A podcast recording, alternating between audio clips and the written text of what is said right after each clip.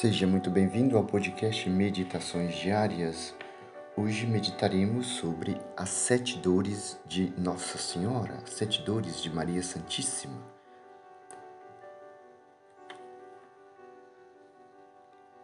Ó vós todos os que passais pelo caminho, atendei e vede se há dor semelhante à minha dor.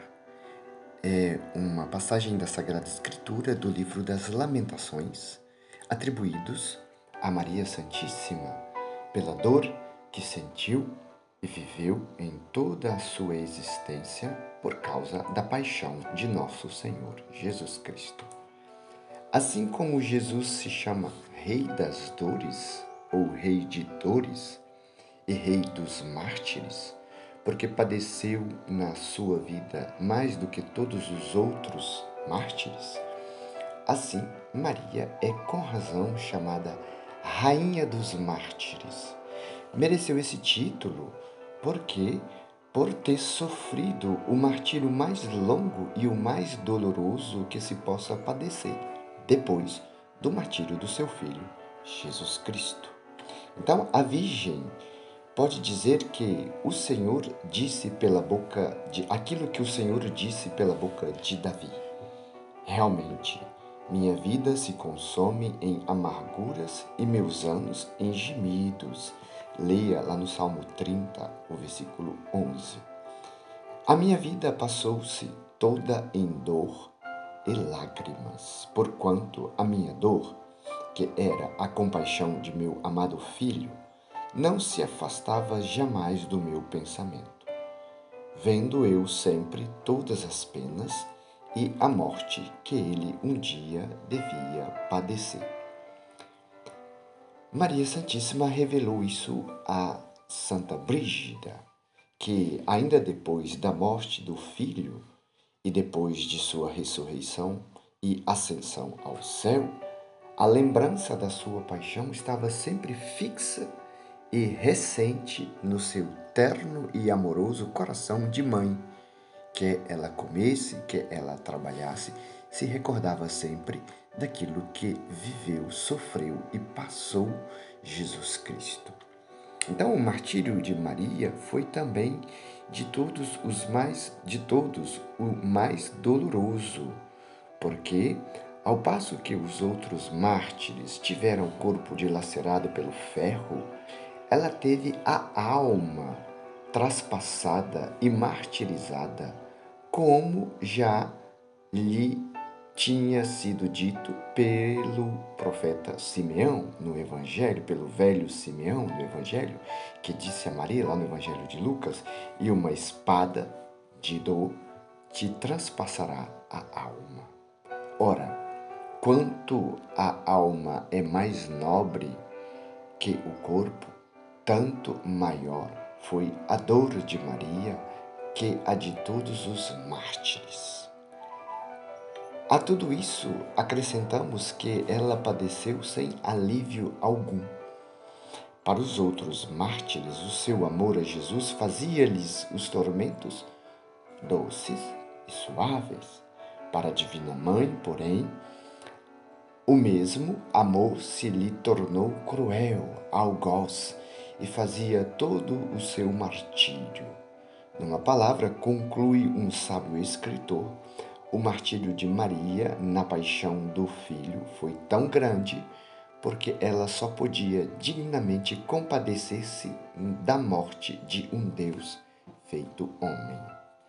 A dor de Maria na paixão de nosso Senhor Jesus Cristo não foi estéril, como as dores, como a dor das mães comuns à vista dos seus filhos que sofrem. Uma mãe sofre a dor pelo sofrimento do filho, mas a dor de Maria foi diferente porque o filho dela era Deus. Ao contrário, uma dor que produz frutos abundantes de vida eterna foi a dor de Maria Santíssima.